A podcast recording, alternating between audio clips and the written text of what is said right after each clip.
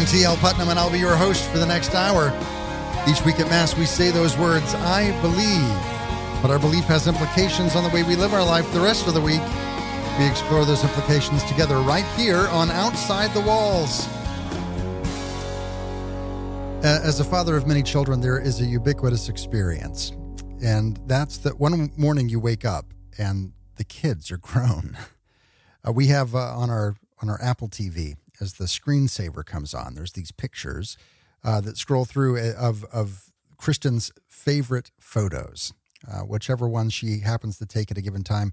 If it's one that she really likes, she'll throw it in a in a album called Mommy's Brag Book, and that will make its way onto the screensaver, so that in the in the time that we're not watching a show, which is probably most of the time, uh, our family photo albums are rushing across the screen. And I find that really good for me as a dad because it can be so easy to get caught up in the the moment and to see what the children are, are doing now and to, whether it be something that's frustrating or something that's time consuming or something that grabs your all your energies and you can get so wrapped up in what's happening right now that you forget to be present right now. I don't know if that makes sense, but um, you get caught up in the emotion that that moment represents rather than taking the time to step back from that moment so that you can be fully present in that moment and not not just subject to your own emotions or your own current perspective on that. So one of the things that this does for me as these photos are up is it reminds me that life is a journey. As I have the preteen that can be frustrating from time to time, I look up and I see this photo of him as an infant and as a three year old and as uh, a, a seven year old. And I think that wasn't that long ago. And I remember that event. And all of a sudden, just by seeing uh, where he came from, I can appreciate where he is now with the knowledge that he is not complete. He's going somewhere else. And so it helps me put in perspective this current moment in the framework of the entirety of his life and to be more present to him now so that I don't wake up and realize that I've missed out, right? We are continually growing. We have not arrived. And this has implications as well on the way that we view our spiritual life. We can get so caught up in the moment and the place that we are that we can forget that this is a continuum. We have not arrived. Yes, hopefully we have grown closer to God and and overcome uh, temptations that used to hold us so tightly. But we've not arrived. We're still in the process. And so this present moment that we're in, whether it be a, a pleasant one or a difficult one, it is not the final one. We are called continually to the process of conversion. To help us explore that more deeply today, we're going to be talking with Shaun McAfee. He is the, the founder of epicpew.com and has also written several books. Uh, one that's coming out in a month's time called I'm Catholic. Now what? Which I think fits really well with this idea of, uh, you know, once you have arrived, really you've only arrived at the trailhead, just at the very beginning. And we're going to talk about that on this, our fifth anniversary show. Uh, today, or actually tomorrow, marks five years of Outside the Walls uh, on St. Michael Catholic Radio. Uh, of course, we've expanded beyond that. Now we have 15 stations all across Oklahoma and Iowa, central Iowa. Uh, and then we're also podcast uh, each and every week on OutsideTheWalls.com. Uh, what, what a journey this has been. It, it's certainly not one that I ever would have anticipated. Um, uh, my my estimation, I, you know, just randomly, I don't even remember how it came up, uh, but randomly, uh, Adam Minahan and David Niles came and asked me, "Hey, do you want to do a radio show? We've got this new station that we're launching up," and and I thought about it and said, "No, I, I really am. I'm not that interested in that at all. Um, I have a lot of children and a full time job, and I'm not sure that that I can really pull that off." And uh, being being men of action as they are, they went and they talked to the bishop and they went and talked to my wife, and both of them thought it was a fantastic idea. And so uh, I started doing this and have found that I just absolutely love it. Uh, it is the highlight of my week, and uh, have never I haven't missed an episode yet. Each and every week, uh, I find even if I'm sick, sick as a dog, I find the energy to find someone to talk to, have an interview, and have it ready for you so that we can have this conversation on Saturday morning. Of course, Adam and David now are the hosts of the Catholic Man Show. They saw how much fun I was having and decided that running the station was not enough. They needed to also host. So I'm indebted to them for the crazy idea that they had to uh, to start a radio station. We've talked to them before on the on the show. If you go to outsidethewalls.com, over in the sidebar, there's the list of all of our guests, and you can find either one of them, uh, David Niles or Adam Minahan and listen to that episode to get a little bit of the backstory so that you can know the rest of the story. And if you really want to know the rest of the story, well, there are lots of extras that we give to those people who support the show. Uh, this this show is a labor of love. It's a it's a hobby. It's something I love doing, but it's not something that anyone pays me to do, except for the few people who love the show and want to see it succeed and continue, and support the show through Patreon. And all the Patreon supporters get extra goodies, right? Uh, yes, you get the show anytime you want. It's on demand. You can listen to it on Saturdays on uh, on the broadcast. But there's extra segments. While I have some of these fantastic theologians, scholars, authors, and more, I always take a little bit of extra time to ask a few extra questions uh, and get down to the heart of the matter. And we make those extra segments available to our Patreon supporters. You can become one of them for as little as $5 a month and get a weekly extra segment. You can do that by going to outsidethewalls.com. And up in that top right hand corner, you'll find the link that says support the show hyphen Patreon. I'd love to have you be a part of that community, but regardless, I'd love for you to be a part of the ongoing conversation why don't you join me over on social media you can find it there at facebook.com slash Step Outside the Walls. On Twitter, the handle's at Outside the Walls. I'd love to know a little bit about your ongoing conversion. Where has God been drawing you deeper in recent days? Come over and share that story with us. And then come right back as we're going to talk with Shaun McAfee about his book, I'm Catholic. Now what? Right after this break. There's much more to come. You're listening to Outside the Walls with TL.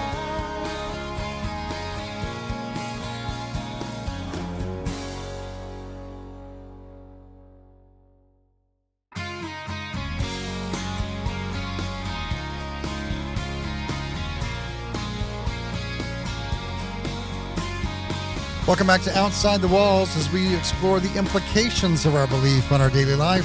I'm your host, TL.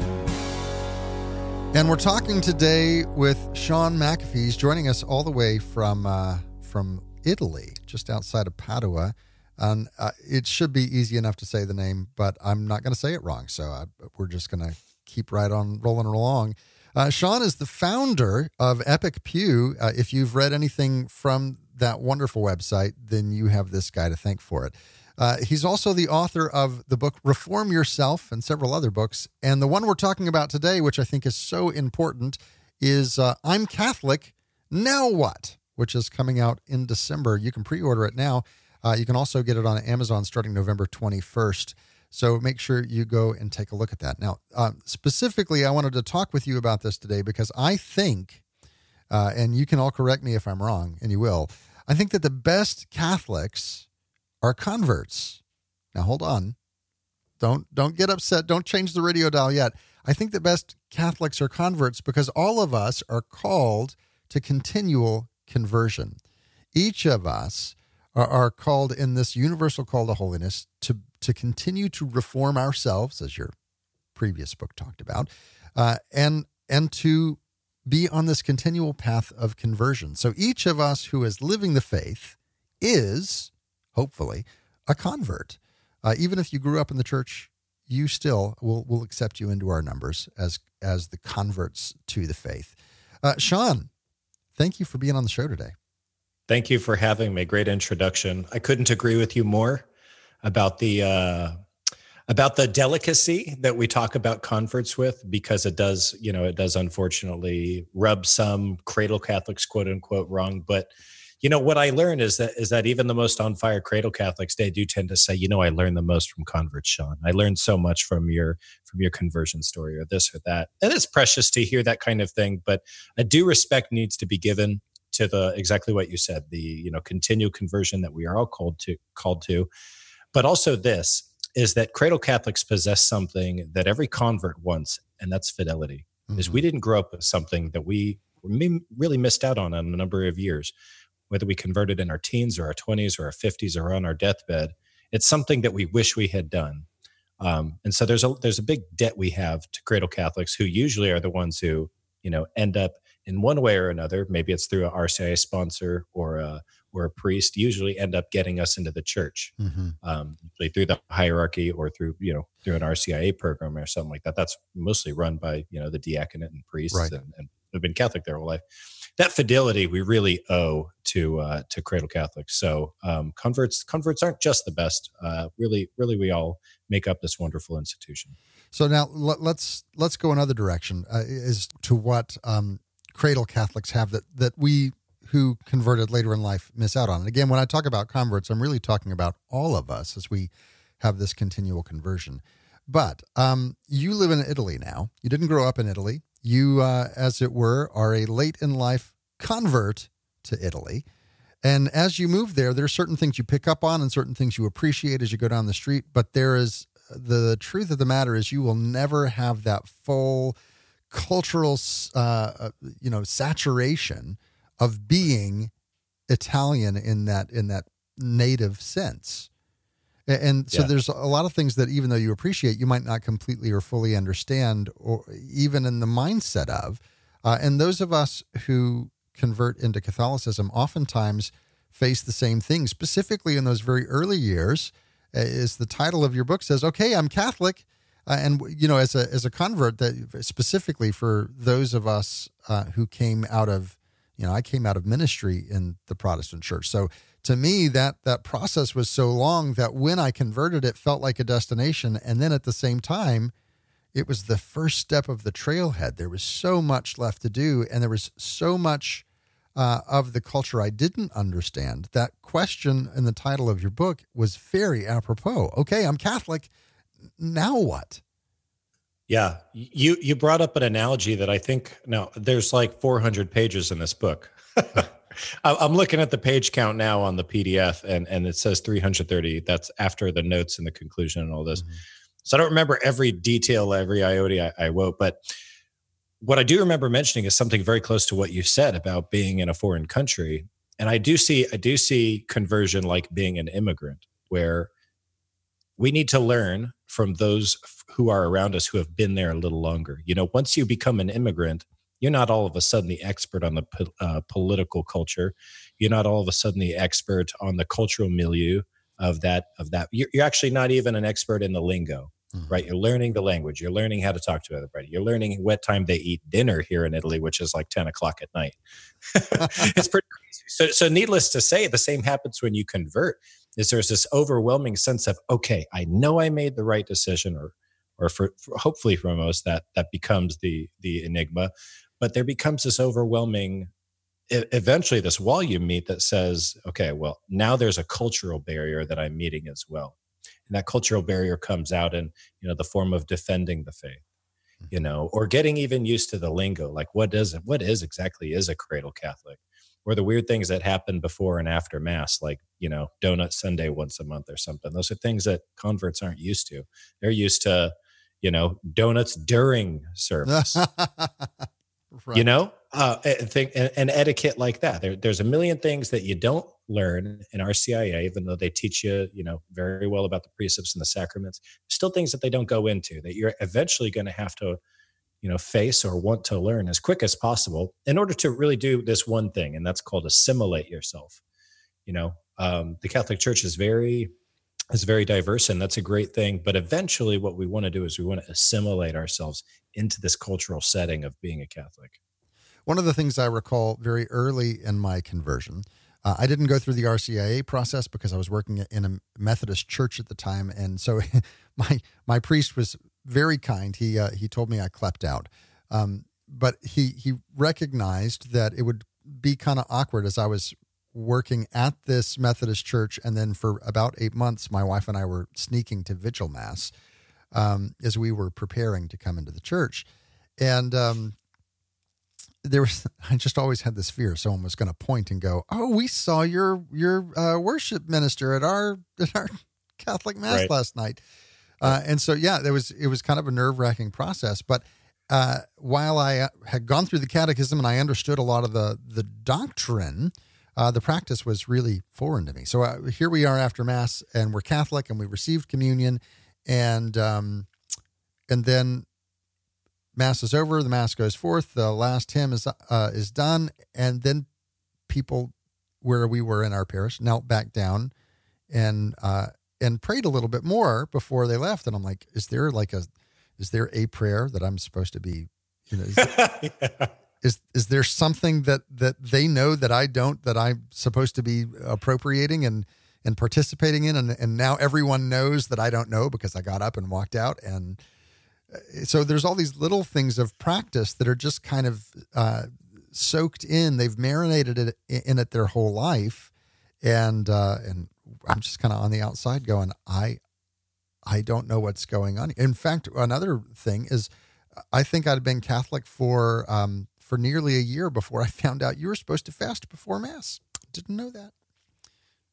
My wife and I have that uh, discussion each each Sunday morning and I remind her of her uh, her her one hour obligation. No, um, I remember. I have a funny story that's like that. As I remember, right before I I was kind of seeking. I, I, was I was in the RCIA program, I think, for just a couple weeks, or maybe thinking about going regularly. But I had a friend who was really working on my conversion. He's a great lay apologist in Omaha, and he really, I mean, he's actually in the dedication to this book. So I owe a lot to him. And, and one morning, as, as I'm going to mass, because I said, okay, I can't go to mass without you. I'm not going to know what's going on. I went once and they're getting up and kneeling, everybody's standing. I don't know what to say. I don't know what to do. I don't know anything. He's like, I'm going to make it real easy for you. Come sit with me at the 930 mass at St. Robert's on Sunday. And so I did. I got there. I wasn't exactly on time I wasn't as early as I should have been.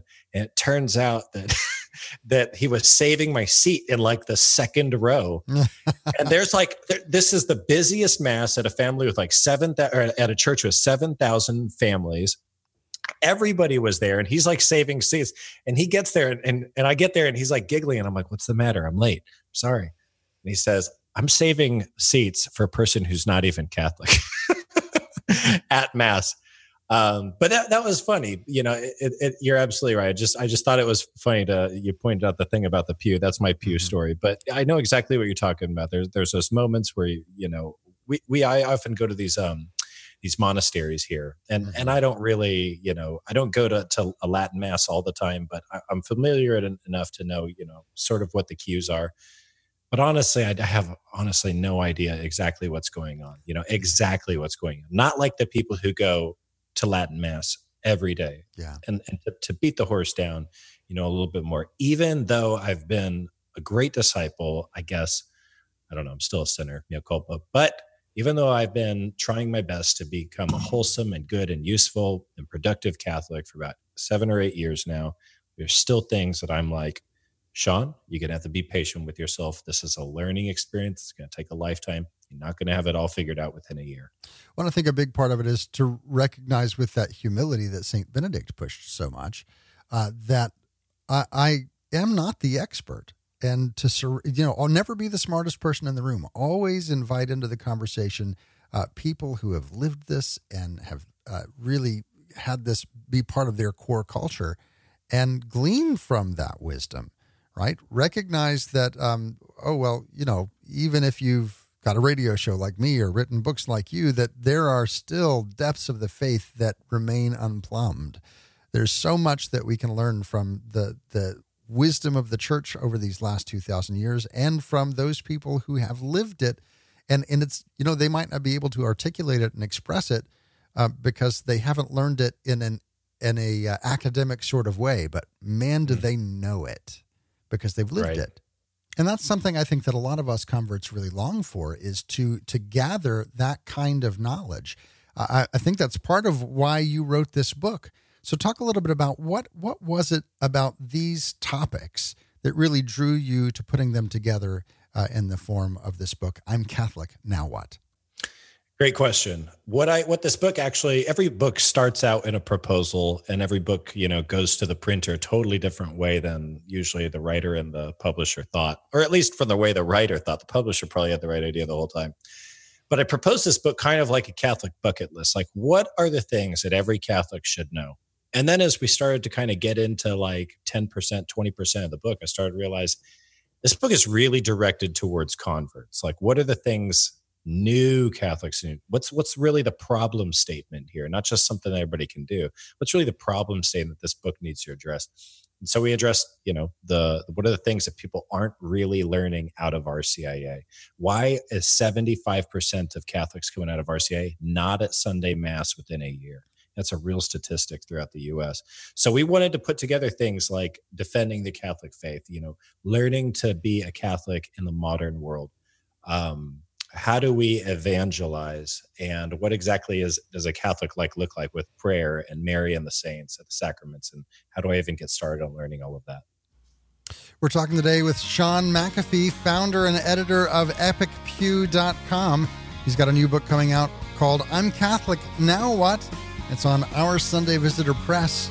Coming out december 21st you can get it november 21st on amazon.com Join the ongoing conversation over on social media, facebook.com slash step outside the walls. On Twitter, the handle's at outside the walls. When we come back, we're going to take a deeper dive into the book. There's much more to come right after this. You're listening to Outside the Walls with TL.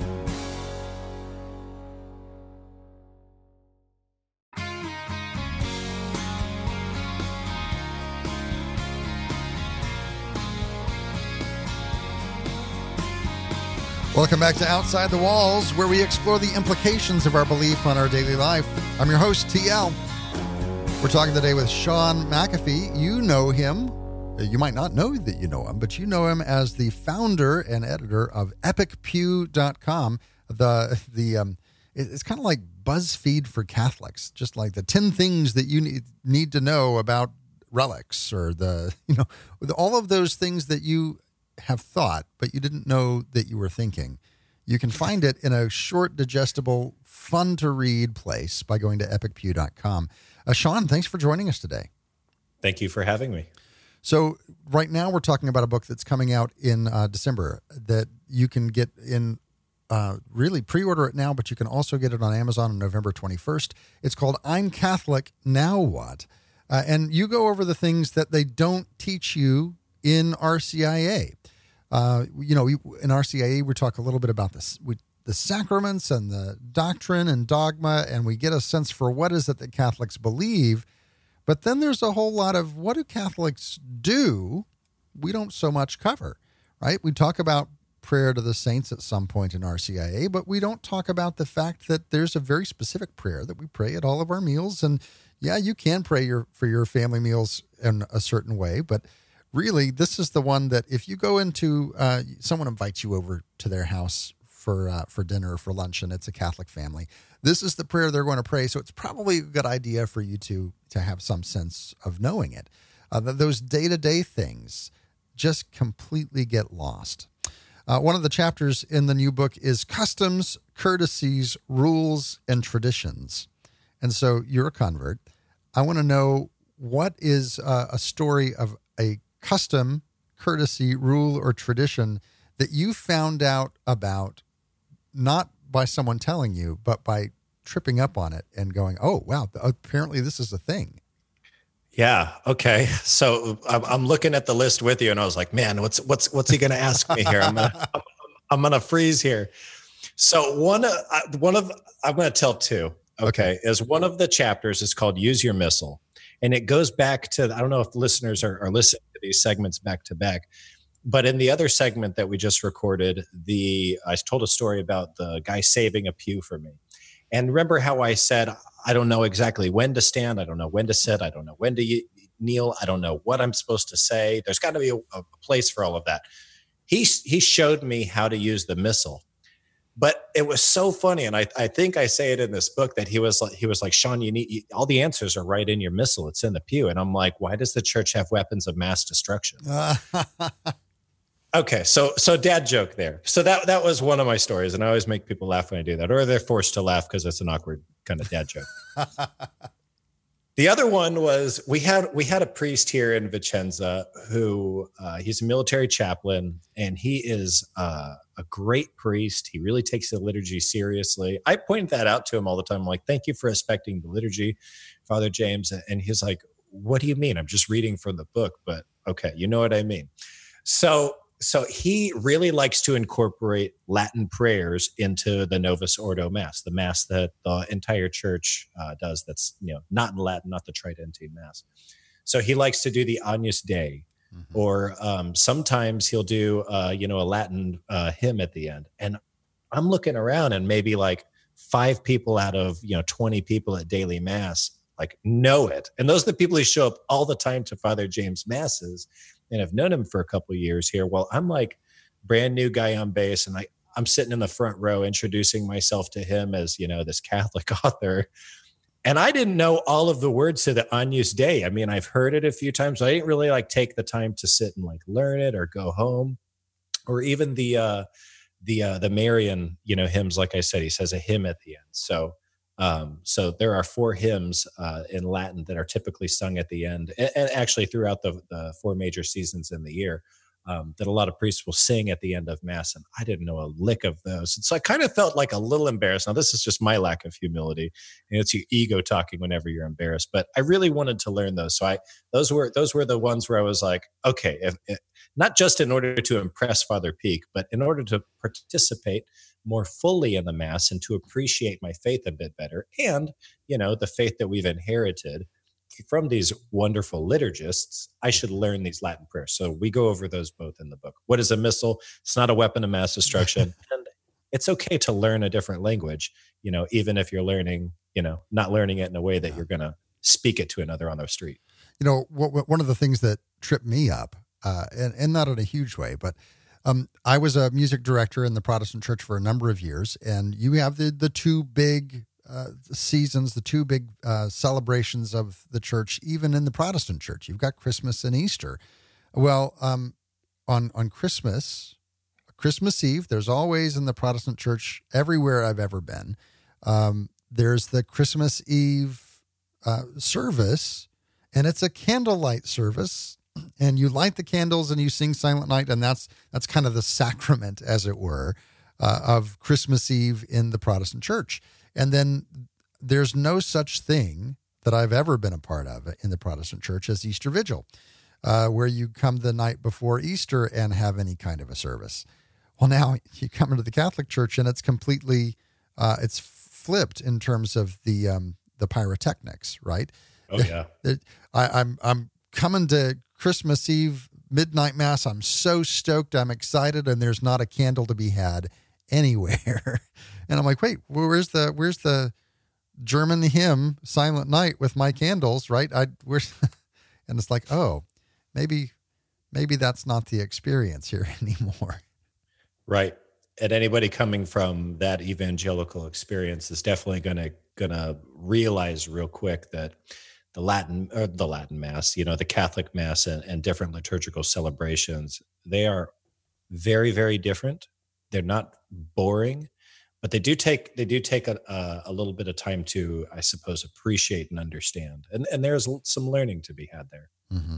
One of the other chapters you have is getting the most from the sacraments, and this is, I think, something that a lot of converts uh, experience because you go in and you're very excited. You uh, go through RCIA, you go through the confirmation liturgy, and uh, and and now what? As the title so aptly says, uh, a couple of things that I really kind of wrestled with is so I'm sitting here in mass um, and I'm I'm going through the liturgy and and I'm trying as best as I can to kind of keep up and and participate in it. Uh, but it it became such a cerebral exercise that now I've I've received communion and now I'm trying to get some some spiritual sense out of it as well. It took me a long time before I could really get to the place where it became um, kind of second nature to pray the mass and not just say, okay, this is what's next. I have to say the right thing. And, uh, and so, yeah, really participating in those sacraments as, as an interior expression and a heart expression, not just a cerebral expression, took me a long time. And I'm sure I'm not alone in that. So, talk a little bit about what what was your experience, or what are you wanting to convey as you're helping people to understand and appropriate the sacraments in the most meaningful way? Yeah, well, I hope I can do that because that, that's different to to articulate to every single individual because because we all view the sacraments through our own little lens of first of all understanding and bias and and, and really appreciation. Um, so uh, this reminds me, I was I was talking to a group of confirmandi. Uh, they were confirmed a few weeks ago, and uh, the teacher asked me to come into their CCD class and talk to them and and just read a few questions. And they said they said, why, why does the Catholic Church force us to go to confession once a year and church every Sunday and things like that? And that's the way that a 14 year old would have written the question. It was actually the way that most adults ask that question as well. So I was like profoundly blown away that this person had the guts and really the the social intelligence to to word it the way that a natural person would, even as an adult. I said, this is a question most Catholic adults can't answer. So let me please try to help you. And I think that that goes into the cerebral disconnect, maybe not disconnect, but that cerebral problem. You know, the problem statement.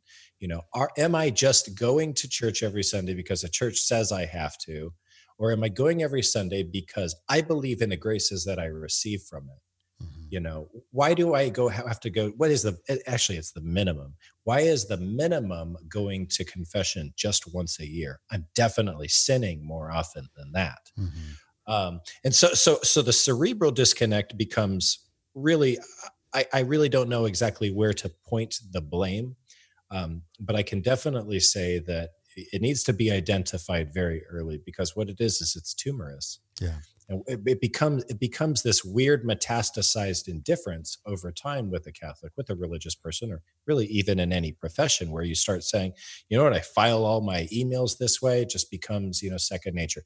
I go to mass this way i park in the same spot every time.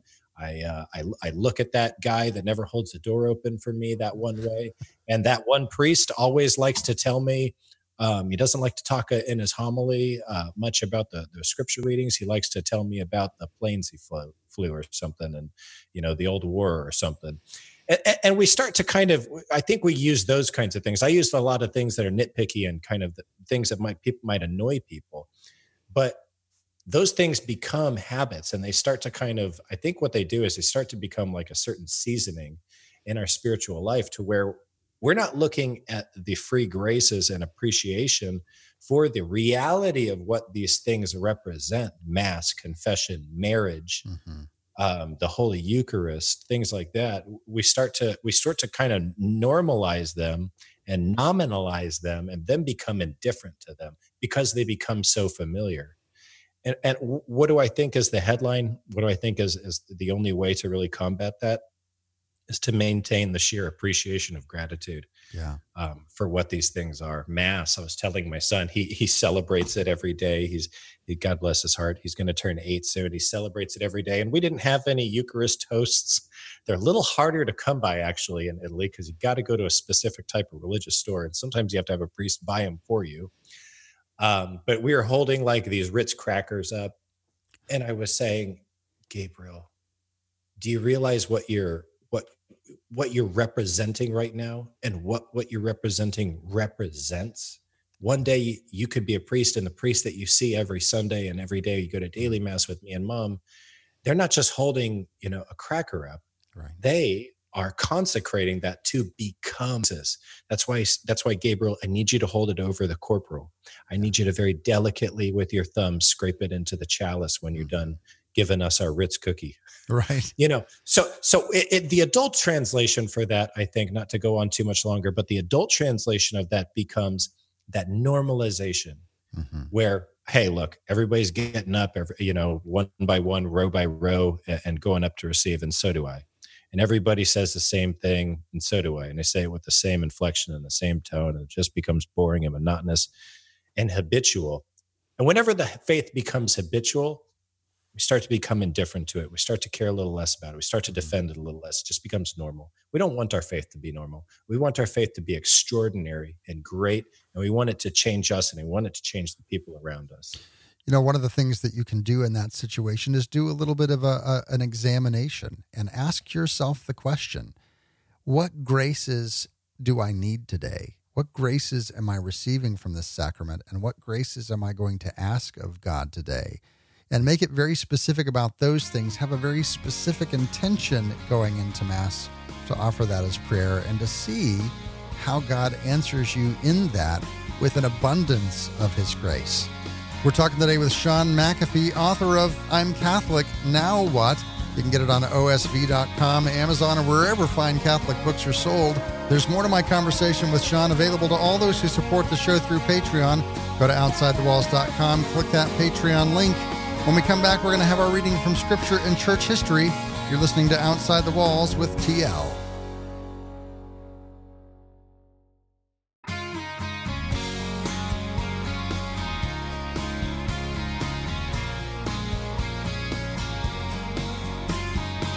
Welcome back to Outside the Walls, where we explore the implications of our belief on our daily life. I'm your host, TL, and today we talked with Shaun McAfee. He's the founder and editor of epicpew.com and uh, has a, a brand new book out called I'm Catholic. Now what?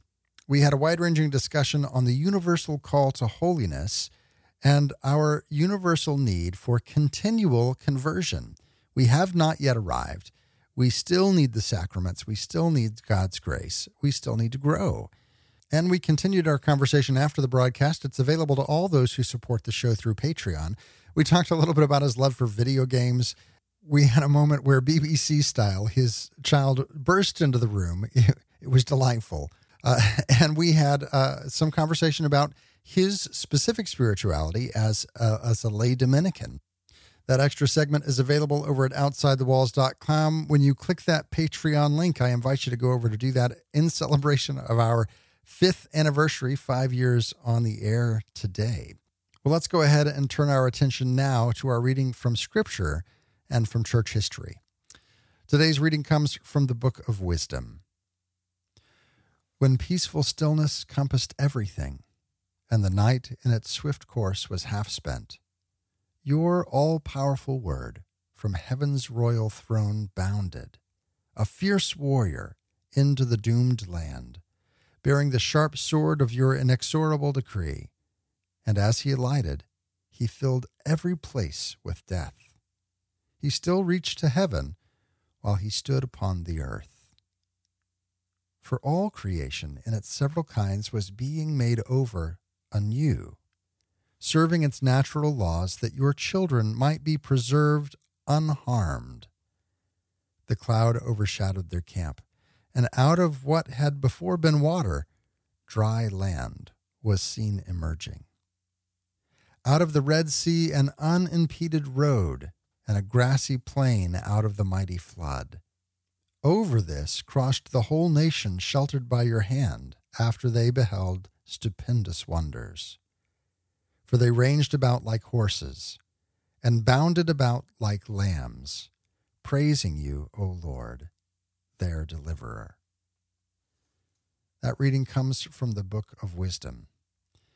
And I love the pictures there. Of course, eh, Sister Theresa Aletheia Noble also would love the pictures here because this is a very memento mori moment, right? Um, the, here, the warrior comes into the doomed land bearing the sharp sword of God's inexorable decree, and he filled the place with death he reached to heaven while he stood on the earth. Of course, this is a lovely picture of the deliverance of the children of Israel through the Red Sea. And here, I, I picture this moment of continual conversion as they are escorted out of slavery and into freedom through a kind of a nerve wracking situation yeah, okay, it's dry land, but that means that there is a wall of water to your left and to your right. And there's certainly this moment of I, I could die at this moment. It is very much uh, memento mori. Remember that we are to die and then live in light of that. And I think Memento Mori helps us in a very specific way, uh, just like those photographs that scroll across my screen. Uh, as we see how quickly the children grow, even that is a memento mori moment. Even if it's not, hey, I might die one day, it is one day my children will be out of the house and I have to make the most of it now. It's not a, a physical death, although that's certainly part of it when taken to its logical conclusion. But it certainly is, I have limited time to make the most of this. And so that calls us to conversion. And I love this.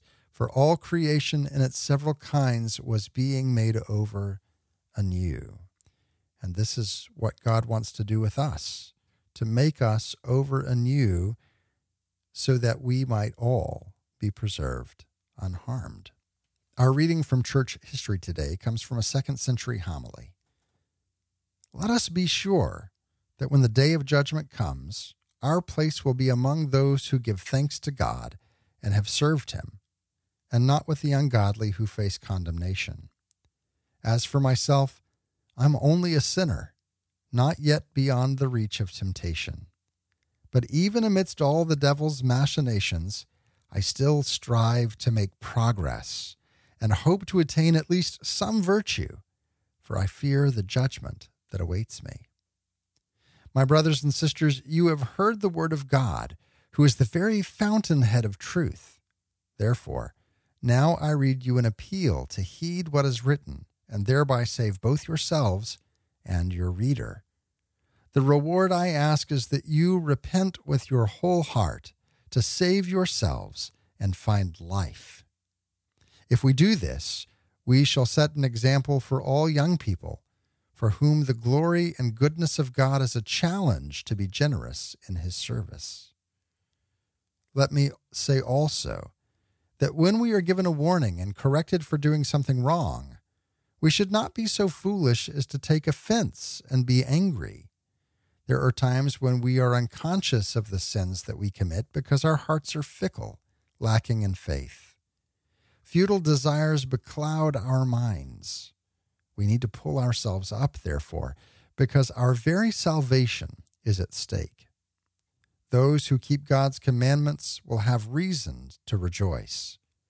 For a short time in this world, they may have to suffer, but they will rise again, and their reward will endure forever.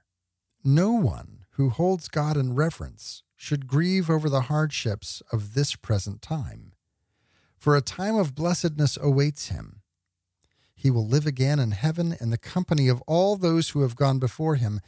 For all eternity he will rejoice, never to know sorrow again. So do not be disturbed at the sight of wicked men possessing great wealth while the servants of God suffer want. We, my brothers and sisters, must have faith, competing as we are in the arena of the living God. We are receiving the training in this present life that will make us worthy to be crowned in the life to come. No honest man becomes rich overnight. He has to wait for the rewards of his labors. If God gave virtue an immediate recompense, we should straightway find ourselves engaging in commerce instead of perfecting ourselves in his service. Although to all outward appearance we might be irreproachable, we should not be seeking God, but our own advantage and bringing down on our sinful souls the divine judgment that would soon make us feel the full weight of our chains. So, to the one invisible God, the Father of truth, who sent forth the Savior, the author of immortality, and through him revealed to us the truth and the heavenly life. To him be glory throughout all ages, forever and ever. Amen. That reading comes from a second century homily. And boy, doesn't that just wrap up our show today uh, in a ni- nice little bow. We are called to continually pursue holiness, not to set back or get comfortable or think, hey, I've got this figured out. Because even if our outward appearances should show righteous actions, it matters what's in our heart, right? even if we have all the right Bible studies and we're doing all the right things and we're going to Mass, if we are not spending time purifying our interior life, spending time focusing on that relationship with God, then everything else is for naught. It's as Paul told the Philippians work out your own salvation with fear and trembling. So there's this big balancing act that's going on because we we spend our time in in joyous gratitude for the gift of God's grace. We receive it in the sacraments. Uh, we have been given this free gift. And so, yes, we ought to be uh, rejoicing. This ought to be a, a source of gladness for us that we are recipients of that grace. But we should also have the same humility of the, the author of the homily, that we still are a sinful people. We still are not beyond temptation. And it's so easy for us to, to rest back into that and say, oh, no, no, I'm good. I'm, I've received the grace. I, I'm, we're, we're settled now. And to no longer push upward into that universal call to holiness, no longer seeking to deepen that relationship with God. And the truth of the matter is, the, the Christian life is a steep climb. And if we are not progressing, then we are regressing. If we are not pushing closer into that relationship, then that relationship is getting more distant. And the Holy Spirit is drawing us, drawing you and me to be present in the sacrament, not just sitting in the pew, not just going forward to receive, but to be mentally and spiritually present in that moment to commune with God not merely by physically consuming the host, but by spiritually joining ourselves through that physical communion in a spiritual communion. God is calling us to be made more and more into his likeness, conformed into the likeness of his Son, through which we have consolation, through which we can face the difficulties of our of our day, of our month, of our life, because we're in communion, in union, in relationship with a God who made us and who loves us. Well, as this episode draws to a close and we celebrate five years on the air, I want to thank you so much for being a part of this listening audience, uh, of being a part of this conversation for the last five years. And I want to encourage you to be a part of this ongoing conversation on social media facebook.com slash step outside the walls on twitter the handles at outside the walls or on patreon. Go to outsidethewalls.com click that patreon link. Today's show is brought to you by ryan and sarah jepson and doctors michael and julie highlands and all those who support the show through patreon. Until next week may the lord bless you and keep you may the lord make his face to shine upon you and be gracious unto you may the lord lift up his countenance upon you and give you peace.